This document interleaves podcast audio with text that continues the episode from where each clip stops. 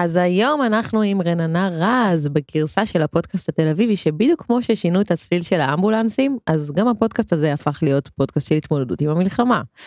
נמצאת איתנו מישהי שנראית שהיא טובה בלהתמודד, אה, אומנית רב תחומית, ככה היא מגדירה את עצמה, רקדנית, כוריאוגרפית, שחקנית, יוצרת, מרואיינת מאוד מבוקשת למלא פודקאסטים, ומי שעדיין לא התחבר לו בראש בדיוק מאיפה הוא מכיר אותה, אז אתם בטח זוכרים אותה מישראל מצייבשת, ולמבינים שיותר מבינינו, היציאה שהגיעה אחר כך זה ישראל מתביישת. אה, היא מפתח תקווה במקור, שלום לרננה רץ. שלום. ללא הפסקה, הפודקאסט על הדמויות שעושות את העיר תל אביב-יפו. אנחנו מתחילות עם הבלו פיל או הרד פיל. שאלה קשה, שאלה משמחת, שכיף כזה, אווירה טובה, בוא נתחיל בשמחה או בוא נתחיל בכובד. מלחמה שבעה באוקטובר. אז מעניין אותי להבין מה אמור להיות, ה... למה אני אמורה לבחור את השאלה הקשה. אולי יש לך איזה קושי שאת רוצה לפרוק איתנו בתחילת, לכולנו יש איזה משקולת בלב, ולפעמים כזה... נכון, אבל אם יש, לי, אם יש לי קושי, אז אני רוצה את השאלה המשמחת, שתעזור כן? לי להתמודד עם הקושי. ואם היא שמחה, אז היא גם עדיין רוצה את השאלה המשמחת. כאילו, אני, אני אתן לכם טיפ פשוט, ל... לא, בגלל שאם זה היה שאלה משמחת או שאלה מסקרנת, אז כן. יש לי פה דילמה, אבל אם זו שאלה קשה או שאלה משמחת, משמחת, אז למה לא ללכת על המשמחת? אז אני שמח שהסללנו אותך לבחור במה ש... שאני ממש העדפתי שתבחרי בו. יופי. שזה איך שאנחנו בדרך כלל פותחים את הפודקאסטים שלנו, וזה מתי ואיך, באילו נסיבות, נהיית אה, תל אביבית. ועוד מפתח תקווה. בדיוק. ועוד מפתח תקווה, כאילו זה קריית שמונה, כן. פתח תקווה. לדעתי הסיפור מתחיל מפתח תקווה. כאילו זאת נקודת הכובד. כאם המושבות. פתח תקווה, יש לי, אני גדלתי בה עד גיל 14, ויש לי תיאוריה על העיר הזאתי. אני חושבת שהמון, אה, אם תבדקו, המון המון אומנים יצאו מפתח תקווה. זאת עיר שהיא כביכול מאוד קרובה לתל אביב, עם מרחק נגיעה מתל אביב, אבל היא לא תל אביב, בכל כך הרבה, בכל אספקט, היא לא תל אביב. אחד הלא תל אביב פתח תקווה. ולדעתי היא מפעילה אצל אנשים שני מנגנונים. מנגנון אחד זה שאתה פשוט גדל להיות בן אדם ללא אמביציה, ואז זה בסדר מבחינתך להישאר בפתח תקווה. וזה גם נעים, כי יש משהו מאוד כזה שכונתי ופרובינציאלי במובן הלפעמים מנחם של המילה. והאופציה השנייה זה אנשים שגדלים שם שפשוט מבינים שהם חייבים לעוף משם, כי אחרת הם יישארו באופציה א', הם פשוט ירצו להישאר בפתח תקווה כל הזמן. זאת אומרת דבר קשה על פתח תקווה. אני כאילו אומרת, שזה מקום שקשה... גדלתי בו. כן, קשה ללכת אחר החלומות ו- ו- וליזום דברים גדולים. כאילו, אמ, אין מקום לאמביציה ב... בטוח יש ב... אני מרגישה שתל אביב הייתה בשבילי עיר, כמו שניו יורק היא העיר הזאת שמגיעים אליה. כן. ויכולתי. להסתכל על תל אביב בעיניים כאלו, כי נולדתי בפתח תקווה. אם הייתי נולדת בתל אביב, אז מן הסתם זה היה נוף ילדותי, אני מסתכלת על הילדים שלי היום. כל פעם כשאני עוברת ליד לונדון מיניסטור, לונדון מיניסטור בשבילי היה איזשהו מקום שהייתה שם את, אה, את הבית ספר של בדור, להקת המחול בדור, ליד זה היה ביקורי העיתים, זה היו שתי להקות מחול שרציתי להיות בצעירי תל אביב, זה היה החלום שלי. Mm-hmm. לא היה דבר כזה צעירי פתח תקווה. כן. ואם היה, היה דווקא משהו בזהו זה, איזה פינה שקראו לה צעירי מלאבס נראה לי. אני לא רציתי להיות בצעירי מלאבס, אני רציתי להיות בצעירי ל... תל אביב. מלאבס זה השם של פתח תקווה לפני ש... כן. זאת אומרת, כפר ערבי שעליו נבנתה פתח תקווה. אז אני רציתי להיות בצעירי תל אביב, והיום אני יכולה להסתכל על העיר הזאת ולזכור את העיניים של הילדה שכשהיא הגיעה לתל אביב, לביקורי בזק כאלו או לדברים, שם רציתי כל כך רציתי לעבור לעיר הזאתי. אז היא הייתה מצד אחד נורא קרובה, זה מה, כמה, 20 דקות, חצי שעה באוטו. מצד שני זה שנות אור כן. בתודעה. והרגיש לך שיש לך איזה רצון ספציפי שאת רוצה לפרוח איתו ואיתו עברת? משם, כאילו זה הריקודים ש... כן, הרגשתי שאני, נור... שאני רוצה לעסוק ביצירה, באומנות, אמ, ובעצם אני עברתי בכיתה ט', המשפחה שלי עברה לגבעתיים, mm-hmm. עזבנו את פתח תקווה, הרבה בגלל שאחותי למדה בתיכון בתל אביב, אני התחלתי ללמוד בתלמה ילין. אה, ואחר כך כבר כזה ההורים שלי התגרשו יותר מאוחר ואימא שלי אה, עברה לתל אביב ומאז אני בתל אביב בעצם כן. מגיל 18. אמ, אבל אני חושבת, זו שאלה טריקית, כי כזה כשהזמנתם אותי להשתתף, זה כזה, הרג, הרגשתי כזה כמו שקיבלתי את אות יקיר אה, העיר, זה, זה נכון אגב. שזה כזה, כן, שזה. כזה וואו, אני תל אביבית, כי בהרגשה שלי, אני חושבת שאני תמיד ארגיש שאני מפתח תקווה. זה, זה מין משהו כזה שאני רגילה להסתכל על העיר טיפה מבחוץ, פתאום. לחשוב שאה, אני, אני כאילו חלק ממרקם העיר ומהדמויות שזה, זה כיף לי לחשוב את זה, אבל בחוויה אני, זה מדהים כשאת, שאת אומרת את זה, כי אני חושבת שאף אחד לא מרגיש תל אביבי, זה, בעצם. זה בדיוק זה. זה החוויה התל אביבית היא להסתכל על תל אביב ולהגיד, אני כמעט, אני מסתכל עליה מבחוץ. כן. אבל כולם מסתכלים עליהם מבחוץ, ויש. מעט מאוד אנשים שהם אשכרה, כל העירוני א', הרבה אנשים ש... יש אנשים ש, שגדלו כאן, אבל הרוב הגיעו לכאן מכל מיני מקומות, בגלל זה גם אנחנו תמיד נכון. יכולים לפתוח בשאלה הזאת של מתי נהיית תל אביבי, ולרוב יש שם איזשהו סיפור, וזה לא פשוט, כן, נו- נולדתי כאן. כן, מצד ככה, שני, אבל. אני לא יכולה לדמיין את עצמי גרה בשום מקום אחר בארץ, חוץ מבתל אביב.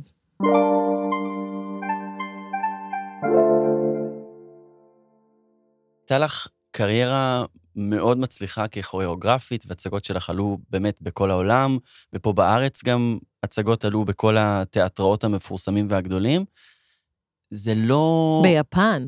יפן. נכון, כאילו יפן זה- הצליח ביפן. יפן. לוקח את תל אביב כן. בכל כך הרבה יותר. אז דרך הקריירה של הכוריאוגרפיה לא רצית, את יודעת, לצאת לפרוח, כמו שעשית מפתח תקווה לתל אביב, אז מתל אביב לניו יורק, או... הנה, ניו יורק, שאת בעצמך אומרת, כאילו, זה כן. מקום... אה, אני חייבת להיות אה, כנה ולהגיד שלא. לא אני חשבת, אף פעם לא כן. רציתי להגר. אף פעם, זאת אומרת, אני אוהבת אה, תמיד לנסוע ולחוות חוויות, ואני בדרך כלל גם מאוד אוהבת להגיע למקום דרך העבודה שלי. אני מרגישה שכשמגיעים למקום דרך העבודה, אז חווים אותו בצורה אחרת מאשר להיות תייר, אה, או, או לטייל במקום. לפעמים היו לי תקופות שהייתי קצת יותר זמן במקום מסוים. אם אני באה לעשות איזושהי עבודה או איזשהו פרויקט מתמשך, אז זה צד שכזה, אני אומרת, זה הבנפיט של המקצוע. אבל ממש לקחת את חיי ולהעתיק אותם, לא.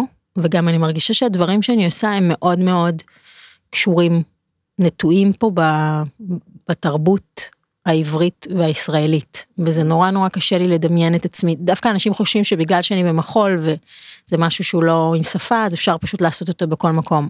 אני חושבת שהעבודות שלי הם, הם לא כאלו. בעבודות שלי יש המון טקסט, אה, מילים זה משהו שאני עובדת איתם, וזה, אם זה יקרה ואני אאלץ לגור במקום אחר, זה תהיה התמודדות עם, עם להגר, כן. להיות מהגרת איפשהו. אני קורא לזה ממש אה, לאבד דור. אה, אני חושב שאנשים לא מבינים, רואים כל מיני חלומות על מקומות אחרים, וזה נראה נורא קורץ, וניו יורק, ועם כל ההצעות הגדולות, אבל עברית או השפת אם היא כל כך מרכזית, ולעשות את המעבר הזה, תרבות חדשה, אנשים חדשים, משפחה שלו שם, זה ממש, אני, אני תופס את זה כ, כלאבד דור, אבל זה, ה, מהמם. זה הצד השלילי. אני מרגיש בך משהו נורא סופר ציוני, כאילו מאוד מחוברת. שורשי. כן. אה, זה נכון, אני מאוד מאוד מחוברת ל... באמת לתרבות עברית, אני גם, אני דור שלישי לניצולי שואה, אז גם ה... זה לא נראה לי איזה שוס כזה להגר לאנשהו, זה נראה לי משהו שאתה עושה בלית ברירה. כן. וגם אני זוכרת, הייתה לי עבודה שקראו לה, זו העבודה הראשונה שבעצם עשיתי עם קבוצה, שקראו לה קראו לנו ללכת, והיא עסקה בטקסים ובמיתוסים ישראלים. ועד היום יש אנשים שחושבים שאני הייתי צינית לגבי הדברים, שזו הייתה עבודה מה שהייתה זה בה... הייתה? תכנסי קצת יותר לעומק זו הייתה. עבודה שהתבוננה על, על טקסים ישראלים ועל תרבות ישראלית דרך ריקודי עם. דרך ריקודי עם ושירי ארץ ישראל. ועד היום יש אנשים שחושבים שאני, הייתה מידה של ביקורת בעבודה, אבל היא לא הייתה צינית. אני באמת באמת אוהבת את השירים שמופיעים בעבודה, אני באמת אוהבת את האתוס שיש למקום הזה. המון המון דברים שנראה לי אחרי השבעה באוקטובר גם לא צריך כל כך להסביר אותם, כי זה פשוט משהו שכולנו לפעמים פשוט הרגשנו כחוויה. אבל זה דברים שאני מאוד מאוד מחוברת אליהם, ובאיזשהו אופן אולי זה אפילו מוזר, אני מתגעגעת אליהם למרות שאני לא הייתי בהם בכלל. כן. אבל זה דברים כן, זה שאני, משהו מבפנים. כן, שאני מרגישה שהם מאוד קשורים אליי, שאני מעריכה אותם, שאני שמחה שאני חלק מהם, ולא הייתי רוצה לנתק את השרשרת הזאת. אין ברירה אלא להכניס את השבעה באוקטובר כרגע לתוך השיחה שלנו. דיברנו על, על הציניות הזאת של הישראלים ואני מרגישה גם שזה באמת משהו שמלווה אותנו עכשיו הכי חזק. כי אנחנו קצת מרגישים שהיינו באיזה שנאה עצמית כלפי עצמנו. וכל אחד מרגיש את השנאה העצמית הזאת בצורה אחרת. ועכשיו כל הפרוגרסיבים של העולם לקחו את התפקיד הזה של לשנוא ואז. זהו, ואז פתאום שונאים אותנו בעולם, אנחנו כזה אנחנו לא. אני פטור מזה. אני אוהבת את זה, אנחנו אוהבים את ישראל. כן. דגל ישראל, זה טוב. פעם הייתי מתביישת להשתמש באימוג'י הזה, והיום אני כזה שמה אותו ב- זה בדברים. תהליך נורא מעניין. אז אה, איפה השבעה באוקטובר אה, תפס אותך? אני לא כל כך שותפה לתחושה הזאת של ההתפכחות, שחשבתי משהו אחד והשבעה באוקטובר, אה, מהבחינה הזאת אני מרגישה שהצבעים פשוט התחדדו יותר, ואם יש משהו ש... שכן הייתה בשבילי מין מיני רעידת אדמה, זה באמת האנטישמיות המטורפת שיש. היה לי על זה ויכוח עם אח שלי לפני המלחמה, דיברנו על ביקורת לגיטימית על ממשלת ישראל לעומת אנטישמיות, ו- ואח שלי אמר שאי אפשר לה- להפריד את זה כל כך, שזה... ואני חשבתי שהוא טועה, ואחרי השבעה באוקטובר אני אומרת, אוקיי, יש פה עניין אחר לגמרי, שבאמת הרבה פעמים הביקורת היא לא לגיטימית, היא ממש אנטישמיות. כן, יהודים אוהבים כסף, אז זה- זה ברור שזה כבר קשור לאנטישמיות כן, כן. קלאסית ובנאלית, אבל, כן. אבל גם בביקורת נגד ישראל הרבה פעמים אי אפשר ממש להבין מה המניעים שם, אם הבן אדם מבפנים פשוט אומרים שהתובנה היא העבד של התשוקה.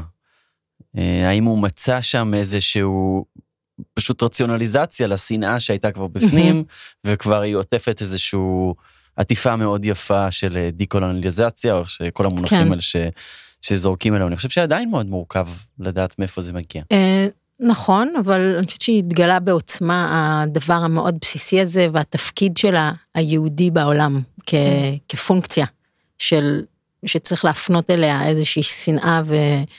כן. אה, אבל אני כן רוצה להגיד משהו שאני נורא בימים האחרונים אני חשה ממש חוסר נוחות מכל מה שקורה פה הביא גל של לאומנות מטורפת ומין סנטימנט כזה שאני הכ- הכי רחוק ממה שדיברנו עליו קודם. אני חושבת שיש דברים כל כך יפים במקום הזה ובסיפורים שלנו וב, ובלהיות יהודים ולהיות ישראלים ויש מין צד ממש כזה שמבהיל אותי מאוד. ואני רואה מופעים שלו יותר ויותר כן. בחוץ, בעיר, גרפיטי, ברחוב. נקמה, מה, מהיום הראשון. אני פותחת טלוויזיה לקצת ונגלה לי איזה משהו שאני, זה ממש מבהיל אותי, אני אומרת וואו, כאילו קורה פה איזה משהו. וזה דבר שממש ממש מלחיץ אותי. מין סוג של אמ, כאילו מין השטחה כזאת מטורפת ומשהו שאני ממש אמ, ממש לא מתחברת אליו ואז התחושה הזאת של של זרות בתוך המקום הזה היא מבהילה. ואולי כן. ההשטחה היא גם מחוסר ודאות קצת, אולי כאילו, כשזה יתבהר יותר, אז אנחנו נוכל גם להיכנס לרבדים של עומק. בהרגשה אני, שלנו. אני רוצה מקווה. להאמין, אני רוצה להאמין. אה, לפעמים זה מין כזה גם גל שפשוט לא, עכור, שפשוט אה, סופח איתו ולוקח איתו הכל, זאת גם אופציה. כן. אה, אבל אני חושבת שאנחנו באמת במקום שאנחנו לא יודעים, אנחנו לא יודעים. ומהלא לדעת הזה באמת מנסים, יש שם כאב אדיר גם. אמ, אנשים שכותבים נקמה כגרפיטי, ואני כבר. רואה אגב את כל השיחה הזאת שאנחנו מנהלים כרגע כבר קורית ברחובות של העיר, ומישהו כותב נקמה ואז מישהו כותב ליד זה נקמה לא תחזיר את הילדים שלנו הביתה. זה משהו ו- שראיתי. וכן, או ו- נקמה ובמקום אחר מישהו כתב ליד זה נקמה היא לא תוכנית עבודה. אתם יודעים שכשזה קרה אז מאוד ניסינו לשמור על הילדים שלנו ולא להגן עליהם מאיזה אינפורמציה מגיעה אליהם. אז כן. אזעקות אי אפשר, זה היה ברור שאת זה, זה בחוץ. אבל כל העניין של מלחמה וחטופים וממש ניסינו אה, לשמור? עליהם. אה, הבת שלי בת 12 וחצי וה, והבן בן 7 וחצי. אז הבת שלי כבר התחילה להבין, אבל הבן שלי ממש לא היה בלופ, בטח לא של המלחמה. וה... ואז נסענו בעיר והוא ראה גרפיטי נקמה. והוא שאל אותנו, נסענו באוטו ופתאום שקט, ואז הוא שואל, מה זה נקמה? ומצאנו את עצמנו בשיחה להסביר לו מה זה נקמה. מה הסברתם? אמרנו זה נגיד, אה, ניסינו בעולם שלו, זה נגיד אה, מישהו אה, עושה לך משהו רע, או רוצה, אתה, נגיד מישהו אה, מרביץ לך או מדבר אליך לא יפה, ומתעורר בך איזשהו רגש שאתה רוצה להחזיר לו בחזרה. מהמם. אה, וזה לא מניח לך עד שאתה לא מחזיר לו. ואז הייתה שתיקה, והוא הוא שאל אותנו, הוא אמר, למה פשוט לא לסלוח? וזה היה מין כזה. וזה היה מין כזה, וואו. אה, ובכלל, הבן שלי הוא כזה מאוד, אה, הוא בא לפה עם איזה חוכמה עתיקה. כן. אה, וואו, ריגש אותי הילד שלך. נכון, זה היה ממש, כן. אה, וכזה אמרנו לו, תכלס, כאילו, אתה צודק, אבל זה לא עובד ככה. וגם אני חייבת להגיד שאני, אני חושבת שכולנו, יש בנו משהו שמאוד אה, מבין גם נקמה אחרי השבעה באוקטובר, נכון. מבין את, ה, את המקום ואת הצורך ולעשות עם זה משהו. שאלה, מה עושים עם זה?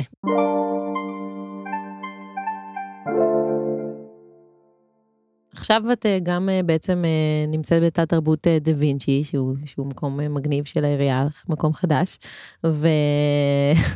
בואו לדה וינצ'י. בעצם לא, מתעסקת, ב... אפשר. מתעסקת ביצירה, יצירה בזמן, בעקבות המצב. אז איך זה ליצור כשזה, ווייל זה קורה. כן. וגם את יכולה לספר לנו קצת על האו. אני מרגישה שהדברים שמעסיקים אותי, או האופן שבו אני ניגשת ליצירה, הוא תמיד איזשהו מקום שעוזר לי לאבד את החיים, או הפוך, החיים לפעמים עוזרים לי לאבד את היצירה.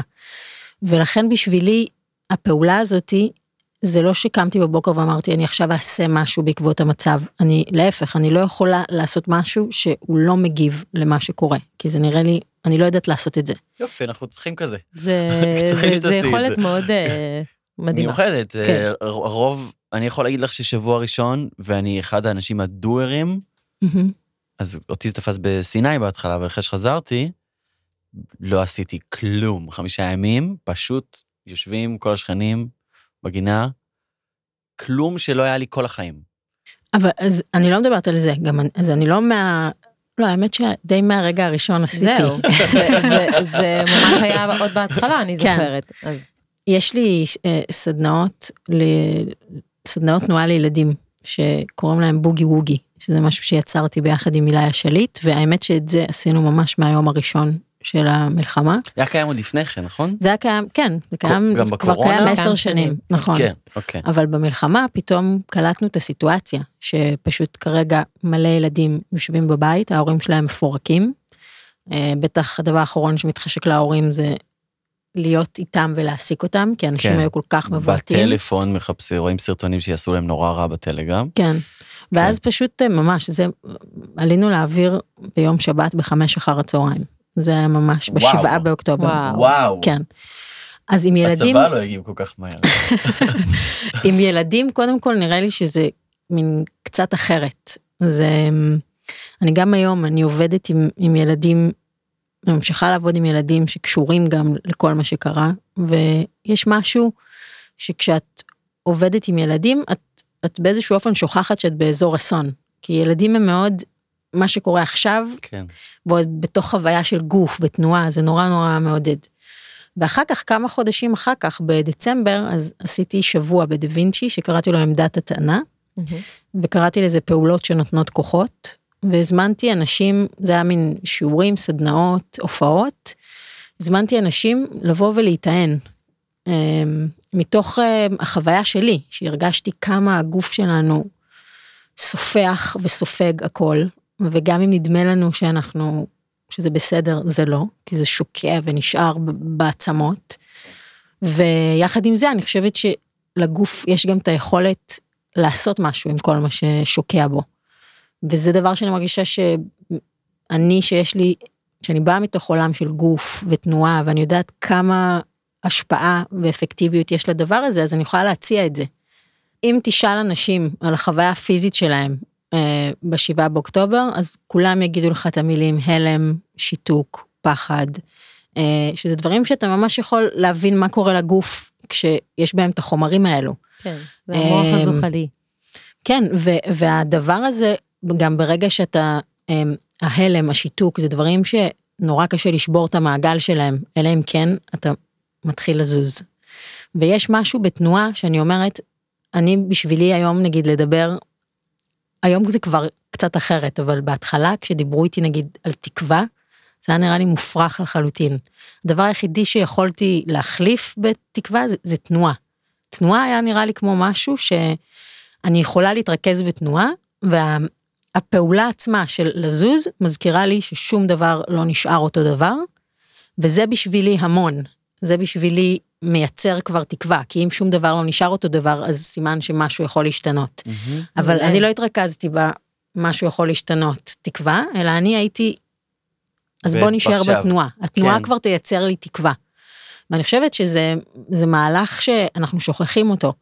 והרבה פעמים גם קל לנו, כשאנחנו בהלם או בשיתוק, אז נורא קשה להחליט, אוקיי, עכשיו לא נהיה בהלם ולא נהיה בשיתוק. לפעמים זה פשוט להתחיל לעשות תנועות מאוד מאוד קטנות. כשאני אומרת לעשות שומע תנועות, אותנו, אז אז רננה כרגע מזיזה את הכתפיים ועושה תנועות מאוד מאוד קטנות. אבל אני אומרת, זה, זה קונקרטי וגם מטאפורי, לעשות תנועות קטנות. זה, זה to reach out גם, לפעמים זה, זה שיחה, זה טלפון, זה הליכה החוצה, זה מבט, זה, וכל, והדברים האלו הם מייצרים איזושהי תנועה, שהתנועה הזאת תיקח אותנו למקום אחר. אבל איך עושים את זה? מי שעכשיו אמר יאללה, אני צריך זה- אני צריך להתחיל להזיז, אני צריך להתחיל לנוע. אז אני חושבת שבאמת צריך לחפש מקומות שאתה נותן לגוף לזוז. אני באמת חושבת שהגוף שלנו מכונה מספיק משוכללת, שהיא יודעת לקחת אותנו למקומות האלו, פשוט צריך להציע... שזה פילאטיס, זה יוגה, זה הליכה על הים, זה אפילו הליכה, לגלוש, כן. מה זה, מה זה? כן, זה אפילו לקחת את עצמך לצאת ולהחליט שאתה הולך היום לים אה, 20 דקות, רואה שקיעה, חוזר. אה, עושה סיבוב סביב הבית שלך. אה, מאמץ כלב ויוצא איתו לטייל. הולך לבקר, אתה מחפש הזדמנויות, אבל זה גם יכול להיות להישאר בבית ו... ו... ולזוז. מהמם. להזיז את עצמך, לשים שיר שאתה נורא אוהב בסלון ולעשות לך מסיבה ולרקוד. זה יכול להיות רק ברמה של אני עכשיו אה, אכווץ ואפתח את האגרופים ואעשה אותו דבר בכתפיים ובראש. מהמם. זה לייצר תנועה. יש לנו כן. את היכולת לייצר תנועה. וזו יכולת אנושית מדהימה. האמת שזה משהו שגם אני למדתי עכשיו במלחמה הנוכחית. כשיש אה, אזעקה, אז יש, אה, יש לי חרדה, ואז אה, הגוף שלי ממש רועד. ואז כאילו המטפלת שלי אמרה לי להזיז, לא- להוציא את הרעד הזה. כאילו לזוז, לנער אותו, נכון. כאילו לקפוץ. וזה זה מטורף להבין שהגוף ככה עובד בשביל מהמם. להוציא איזושהי אנרגיה. זה עובד וזה לך? בדיוק מה שאת מדברת. כן, זה עובד ממש טוב. כן, תדעו לכם, הרבה פעמים התקפי חרדה נגיד, הרבה פעמים זה לא להתחיל לדבר ל mind, אל תפחדי, אל, זה לא כן. עוזר. מה שעוזר זה שפשוט ישימו עלייך יד. כן. בשנייה כששמים עלייך יד ואת מרגישה את הגבולות של הגוף שלך, את חוזרת לגוף שלך ופתאום, אוקיי, אני לא בתוך איזה ענן שחור לא ברור, אני, בדיוק. אני פה, אני פה וזה קורה עכשיו. זאת התנועה. מה נקרא holding? ישראל מתייבשת, ואין. פשוט אין לנו מים לבזבז. רק עכשיו אני אעשה? לכם את הסדקים, שנייה, אני אתרכז. וואי, זה היה... אני הייתי... זה היה מפחיד, זה... אז אני פחדתי. באיזה גיל, מתי זה היה? איזה שנה זה היה? כזה 2010? אה, הפעם? הראשונה שזה עלה, לא. זה היה ב-2008 או אוקיי. ב-2009, כן. ואז זה חזר שוב פעם אחרי עשר שנים. היה את הקמפיין, חזרתי.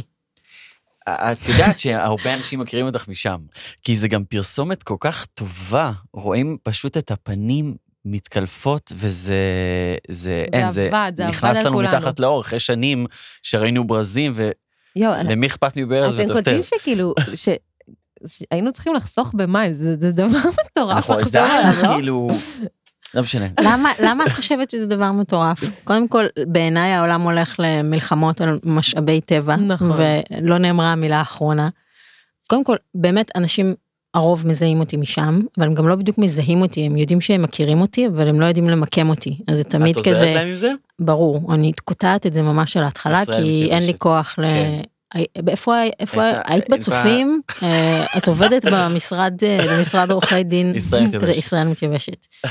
אמ, אבל הייתה לי, היה לי לא מזמן מין התכתבות כזאת באינסטגרם מצחיקה עם מישהו שכתב שהקמפיין הזה זה שערורייה, שעבדו על אנשים, ושהוא הולך לנקום עכשיו, ואז כתבתי לו נקמה היא לא הדרך, אפרופו מה שדיברנו קודם. והתחלנו להתכתב, זה היה נורא מצחיק, ואז הוא שאל למה אותי, אבל שעבדו על אנשים מבחינת זה שיש לנו תוכנית התפלה ואנחנו כזה... שכאילו מראש ידעו שתהיה תוכנית התפלה, ולא Mm. היה חסר מים, וזה היה פשוט מין... אבל אה, המים מסובסדים אז ככל שאנחנו גם אני אבל הולכת עוד יותר אחורה. משאבים בכלל, או למה שלא נהיה זהירים ומחושבים באיך ש... למה צריך לבזבז? אפילו אם יש, מהמם. למה צריך לבזבז? זה, זה נראה לי תכונה, אנחנו שום דבר לא צריכים לקחת כמובן מאליו, בטח שלא את הדברים שניתנים לנו בחינם, ולמה שלא תהיה משמעת מים? אני לא אומרת אה, לא להתקלח, אבל לא להשאיר ברזים פתוחים, לא, אני לא מאמינה שאני עושה אה, כאילו... אה, מכירים? אבל באמת, אני אומרת. אני חושבת שאולי חלק מההצלחה של הקמפיין זה זה שאני באמת האמנתי, אני באמת אה, לא בטוח. הרגשתי שאני צריכה למכור אה, משהו שכזה, לא הייתי צינית כלפי זה בכלל, ועד כן. היום אני, זה מצחיק, הייתה לי שכנה שיום אחד הלכנו אליה לארוחת ערב, והיא עומדת ושוטפת כלים, והברז פתוח. והיא מדברת איתי, והיא שוטפת כלים, ובין לבין, כאילו, אני לא הצלחתי להתרכז במה שהיא אומרת לי, כי אני רק רואה כאילו את הברז, ואז באיזשהו שלב אמרתי לה, תקשיבי, את חייבת לסגור את הברז. אני רק, רק אם זה עושה נורמליזציה באיזשהו אופן, אני בול כמוך בדבר הזה, אני לא מצליח, אה, לא מצליח להיות בשיחה. נכון, זה קרה לפני שבועיים. כן. אז, אז היא אומרת לי, את קולטת את הסיטואציה, כאילו אני מרגישה, את בבית שלי, מסתכלת עליי, שוטפת כלים, ואומרת לי לסגור את הברז, זה כאילו, זה הסיוטים שלי, כי אני יודעת שגם באתי לאנשים ב... כן. אמ, באתי לעצמי אפילו, שתבינו עד כמה הקמפיין היה חזק, כל פעם נכון. כשרציתי להאריך במקלחת, אני קפצתי לעצמי, אה, אבל איך זה, איך זה לך אחרי קריירה, היא באמת סוג של קולבויניקית של תרבות, עשית הכל דברים טובים, רב תחומית אומרים. רב תחומית, כן, יצאה לי קולבויניקית של תרבות. אמ, איך זה כשהרוב זוכרים. אותי. זה לא מפעיל אותי רגשית, מהמם. זה לא גורם לי כזה להרגיש מתוסכלת או ממורמרת, זה ככה עובד, זה ברור לי. אני, כן. טלוויזיה זה מדיום שאני מבינה את הכוח שלו, אני מבינה את העוצמה, אני, וזה גם, אני לא מרגישה שזה בא על חשבון משהו, אני לא מרגישה שאני לא מצליחה לעשות את מה שאני רוצה, כי אני שבויה בתוך הקמפיין של ישראל מתייבשת. מי שזוכר אותי משם, סבבה. אמ, ושיסגור את הברז. ישראל יותר מתייבשת או יותר מתביישת?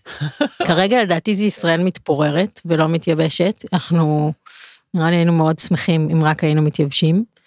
ישראל מתביישת, הדבר היחידי שיש לי להגיד זה שנורא ניסו לקחת את זה אז למקום שאני מתביישת במדינה, כשזה מי שניסה אפילו לא מבין לשון, כי יש במשפט נושא נשוא וכאילו ישראל היא זאת שמתביישת, לא אני. לא אני מתביישת בישראל, ישראל מתביישת ש... ו- ולצערי, אז זה היה נכון, והיום זה אפשר להעלות את זה בחזקה. ישראל דפנטלי מתביישת ב- ב- ב- בנבחרי הציבור שלה, זה פשוט בושה וחרפה. זה, בושה זה עוד משהו עדין. נכלמת, מופקרת. כן, מותר להגיד מופקרת בפודקאסט של העירייה, אמרתי את זה. עכשיו. אז אני מחזירה אותנו לתל אביב. משהו ספציפי שהיית רוצה לדבר עליו על תל אביב? כן, מה? מוזיאון השעווה. אוקיי. אוקיי. אתם לא מכירים אותו, אנחנו? לא, אנחנו יש מסתכלים אה. לנו בעיניים שאנחנו לא, כן, אין לו, אתם לא מבינים אין לו ילדים. מה הפסדתם. כן. לא, אין אותו יותר, הוא היה. מתי הוא היה?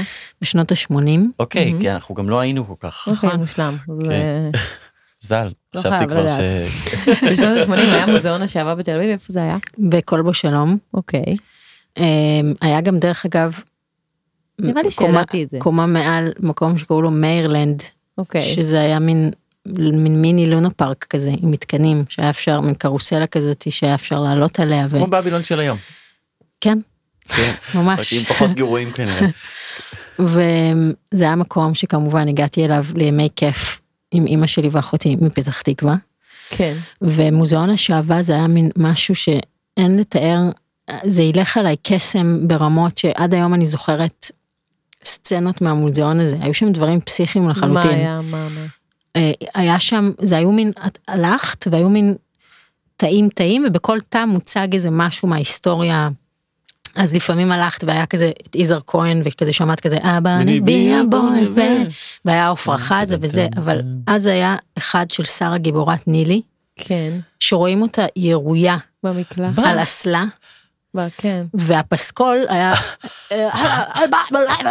משהו כזה צרחות בערבית ודפיקות זה צרב את הנפש שלי אני הייתי תמיד מגיעה לשם כאילו, מדינה ילדה. מטורפת. רואה את הדבר הזה, וגם עשו לה, כאילו הייתה ירויה, היא ירתה בעצמה, כן. בראש, וכאילו היה לה דם. אוי, זה היה המצדה משהו שלה. זוועה, לא באמת. לילדים. לא. שנות ה-80 אבל קצת, כן אבל... אה, לילדים, לפי... פחות מודעות, כך- נראה כי- לי. אבל זה...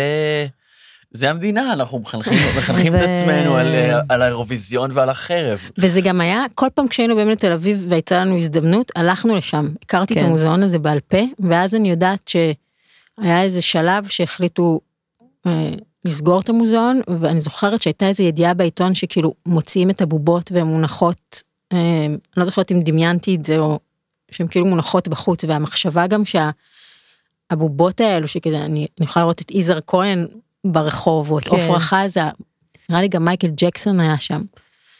והן גם לא היו טובות הבובות, כן? זה כאילו היה מין ניסיון להיות מדאם של טוסו, אבל שלום. רגע. זה היה- גם, זה רשת לדעתי, המוזיאוני אה, שעבה בעולם. בעולם, אבל שם זה לא היה לא, רשת. זה מחוץ לזה, בלי זכויות יוצרים בטח. אה, זה היה מוזיאון השעבה היחיד בישראל. אוקיי, אולי הייתה סיבה אני שיהיה כאילו, אני לא. מאמינה שפירקו אותו בלי, בלי כזה לתעד או להעביר את הבובות לאנשהו. אני בטוחה שהוא נמצא בארכיון העיר, מצולם. באמת? כן? בט- בטוח. את חושבת שזו אה. חוויה אישית שלך, או שעוד אנשים לא, יצא אני לך כזה בטוחה לפגוש... שילדים אה, בגילי, אני בטוחה. נשמע מצלק. אין חוויה. מצב. מצלק אבל גם, את יודעת, זה היה ההתרגשות שכאילו אני הולכת למוזיאון השעבה, וואו. זה הייתה גם התרגשות, זה לא היה רק, זה היה כן, שילוב של אימה ו... ומשהו נורא נורא מסקרן. מסיר. כן. מעניין. אוקיי, אז בעקבות הצלחת השאלה הקודמת, תעשה את זה שוב. יש לך עוד רגעים תל אביבים כאלה ש- ש- או מקום שילכו אהוב איתך? עלייך בעיר עכשיו, או משהו שמפעיל אותך אה, ליצירה שלך בתל אביב. אה, אז דיברתי על לונדון מיניסטור, כן, זה היה שזה מקום מקום- אדיר בעיניי. גם בעיניי. והיה כן? שם, כן, כן, כאילו, מקום אה, שתקוע אפשר באייטיז. אז אני אני עובדת אני שם, כן? הכי אוהב את היושן, באמת, אוהב, אוהב, אוהב, ונגיד ב- במגדל שלום, איכשהו כן אני מחבב את היושן שלו, כן. אבל אז, אה, לונדון זה סתם- ומגדל שלום זה זה דווקא ממש. מקביל. אתה צודק, הוא מכוער, אבל זה. פשוט, יש לי כל כך הרבה זיכרונות מהמקום הזה. יש גם את בדור שהייתי רוקדת, הייתה מסעדה שקראו לה פמפם, אני לא יודעת אם היא עדיין עדיין שם. היא עדיין שם. כן. אז היה מין כזה, לא יודעת, אז היה נחשב כזה הפטריות שלהם, חומוס ופטריות, אני זוכרת. אפילו הלוגו שלהם זה בפונט שהוא כל כך אייטיזי. והיה מקום שקראו לו בית התה.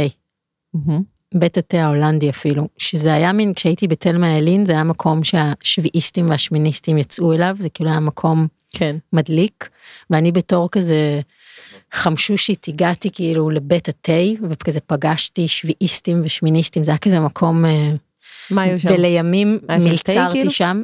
אה, זה היה קפה? בית? קפה, אוקיי. בית קפה כזה די חסר ייחוד, ו... ולימים מלצרתי שם, אני מלצרית ממש גרועה ברמות, וזה היה מקום שקראו לו בית התה ההולנדי לא בכדי, כי היה מין גרם מדרגות הולנדי לקומה למעלה. היה צריכה זה היה בלונדון אה, מיניסטור, 100 איפה שהיום? לדעתי יש שם מספרה. אה, כן, כן, כן. וזה לא צלח תמיד, אני משער. לא, זו הייתה קריירה קצרת מועד, וטוב שכך, אה, שכך, לא? וכן, אני כן יכולה לספר שהייתי מוכרת באוזן השלישית, שזה אה. מוסד מיתולוגי, כן. הייתי מוכרת בחנות ג'אז. במחלוקת. כן. אה, הייתי מוכרת בחנות ג'אז, שזה, אני לא יודעת אם אתם בקיאים במיפוי של לקוחות האוזן, אבל לג'אז נכנסים הלקוחות הכי, בלתי נסבלים. אתה אמרת, אני אמרתי. אמ, זה היה שילוב של, זה היה מוזיקת ג'אז עם מחלקה של מוזיקת עולם. אל תשאל אותי איך קיבלו אותי לעבודה, אני פשוט אמרתי שאני אוהבת ג'אז וקיבלו אותי, למרות שהבוס שהיה לי הוא היה מין ידען כזה, אמ, שאם הוא היה מבין את מי הוא קיבל לעבודה, אני לא חושבת שהוא היה סולח לעצמו. אני חושב שהוא די גאה בזה, רננה רז עובדה פה היום, שתדע, זאת Mm. מישראל מתייבשת. והיו מלא, אמ, זה היה כזה ז'אנר של קוריאוגרפיות או רקדניות שנכנסות לאוזן ומבקשות כאילו להקשיב למוזיקה, פשוט אה, מתחילות בתיאור של יש לך איזה מוזיקה שהיא גם מהירה וגם איטית, גם מפתיעה וגם כזה פתאום אה, מין תיאור כזה הכי כללי וגנרי של אה, זה, איזה- וצריך לה- להביא לדיסק ל- להקשיב. אוי, כן, זה, אז מה איזה הבאת להם? כיף, אבל זה נשמע מושלם של לתאר, להיות הגוגל של אנשים למוזיקה. לא, נשמע גם שהיה פה איזה סצנה שאנחנו, אתה יודע, דיברנו על אה, חיי לילה, זה, יש פה איזה סצנה של מחול, ג'אז, זה, זה, כן, כאילו, סיפור חדש, אנחנו לא... וידעת מה להביא להם? אמ, לא תמיד, אבל שיחקתי מאוד את המשחק. כן, יופי. אמ, זה- אתה יודע, גם. בג'אז יש לקוחות שאני מחפש את ההופעה החיה של אה, ביל אבנס מ-1975, ואני כזה, איך אני... אמ, אז שרדתי את זה, שרדתי כדי לספר. בפינה הזאת, לרגע קצר, את נבחרת להיות ראש העיר, או ראשת העיר, עכשיו מותר להגיד ראשת ראשת העיר. העירייה. ראשת העירייה. אמ, אתם יודעים שיש כזה שיר של יגאל בשן מפסטיגל איפשהו אי שם בשנות ה-80. ראשת העירייה. אדוני, ראש העיר. אני לבד פה? לא, אני, זה נורא מוכר לי ואני מחפש את ראש זה במוח העיר. ואז אולי תיתן לי לנסות. לשנות, אני אוהב את העיר הזאת, רק ליום אחד נחליף בכיסאות, אולי תיתן. אנחנו הולכים להשתמש בזה השתמשו לכל בזה לפתיח. המוראיינים את הבאים. יכולה... כן. זה- את יכולה להשאיר את זה עד הסוף. בקיצור נבחרת. כן. מה את עושה בעיר? אה, אולי תיתן לי? לשנות, לא לנסות, סליחה, מה? קריטי. אולי תיתן לי לשנות, אני אוהב את העיר הזאת. מה את משנה? טוב, אני אכנס פה לאיזה רזולוציה מאוד ספציפית. זה ספציפיות זה השם האמצעי שלנו. אני חושבת שלכל האומנים שמחזיקים סטודיואים באשר הם צריכה להיות הנחת ארנונה. יש בדרך כלל הנחות רק לאומנים, רק. לאומנים פלסטיים. כן. כאילו רק לאומנים פלסטיים יש סטודיואים. אז יש כל מיני סוגים של אומנים ולהרבה מהם יש סטודיואים וזה צריך, אם, אם נותנים הנחת אה, אומן אז לכל האומנים, לא רק ל... לא לעשות איפה ואיפה. נכון. והנה עכשיו תא תרבות דה וינצ'י נותן סטודיו עם ממש כזה כן, אחלה אבל לוקיישן לא? לגמרי. מה איתנו שם הפודקאסט זה- ביצירות סאונד? היינו ממש שמחים. בכלל, אוקיי את. אומרת להרחיב את המושג אומנים. אה, כן. היה מאבק כזה. אני כן רוצה להגיד שאני מאוד מעריכה את פועלה של עיריית תל אביב אה, בכל מה שקשור ל... לאומנים וגם היא לגמרי הרבה פעמים מודל בשבילי לאיזה כיף היה עם המדינה כן. הייתה מתנהגת ככה. זאת אומרת היא כן. באמת משרטטת איזה מודל של הנה אה, זה יכול להיות ככה. היא בגדול גם מנסה להיות מודל כזה. זאת נכון. אומרת, אז הרבה פעמים עיריית תל אביב היא אבן שואבת לכל המדינה. כן אז אני אני ממש אה, מעריכה ו... ואוהבת את זה ונגיד תא תרבות דה וינצ'י מאז שהוא נפתח אני ממש מרגישה שהוא שהוא מקום כזה כמו בית וזו תחושה מאוד מאוד נעימה מה הבית שם? שאני מרגישה שאם יש לי איזה רעיון או יוזמה או אני יכולה לבוא לדבר עם הצוות שם מדהים כן.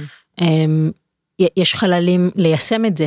אה, זאת אומרת זה מקום גם נורא נורא יפה וגם פסיליטי שבאמת נוצר בשביל לתמוך באומנים. אז זה מרגיש, אה, זה מרגיש שרואים.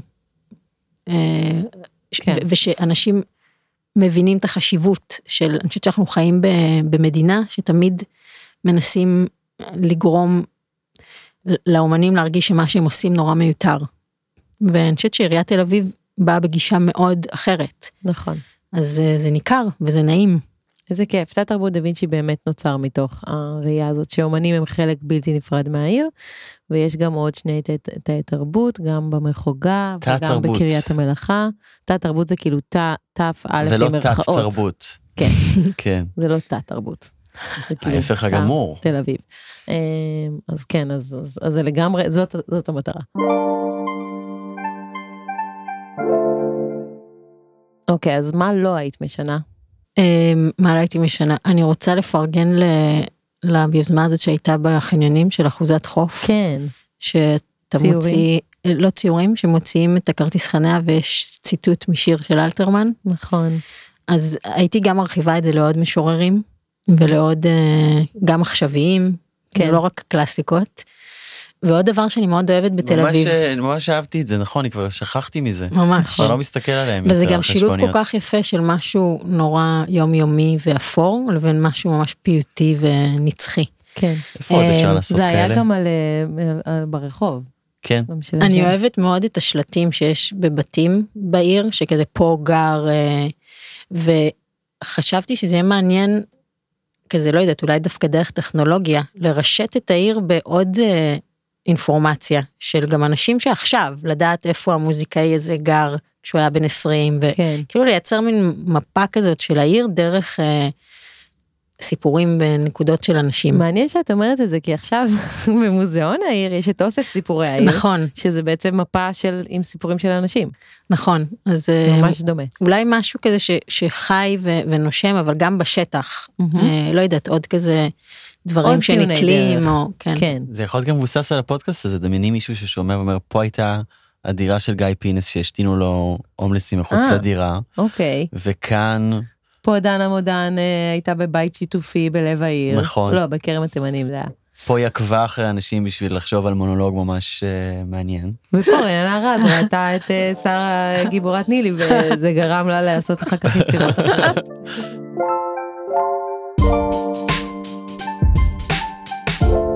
טוב, הגענו לסוף הפרק שלנו של אה, ללא ללא הפסקה. הפסקה. אני הייתי בתל אביב יפוד, שזה השם הקודם שלו, אבל טוב ששינינו, למרות שהעיר נכון. היא כן עם הפסקה, אבל אנחנו נדבר על זה בהזדמנות אנחנו אחרת. אוהבים הפסקות. אם אהבתם, אתם פה, את אתם. מחויכים כרגע, דרגו אותנו חמישה כוכבים באפליקציות הפודקאסטים השונות. זה ממש ממש חשוב. שתפו למי שאתם אה, אוהבים ורוצים שיהיה לו גם טוב, ואם אתם לא רוצים להעמיס עליו בפודקאסט עכשיו, כנסו לאינסטגרם שלנו ותעשו כזה share לסטורי, תגידו תאזינו מאוד נהניתי. כן. אה, אני אורי טולדנו, אני שני לוי. דור קומט עורך אותנו, ונדב אבנרי מפקח על הכל, תודה רבה, נשתמע בפרקים הבאים, יאללה ביי. ביי.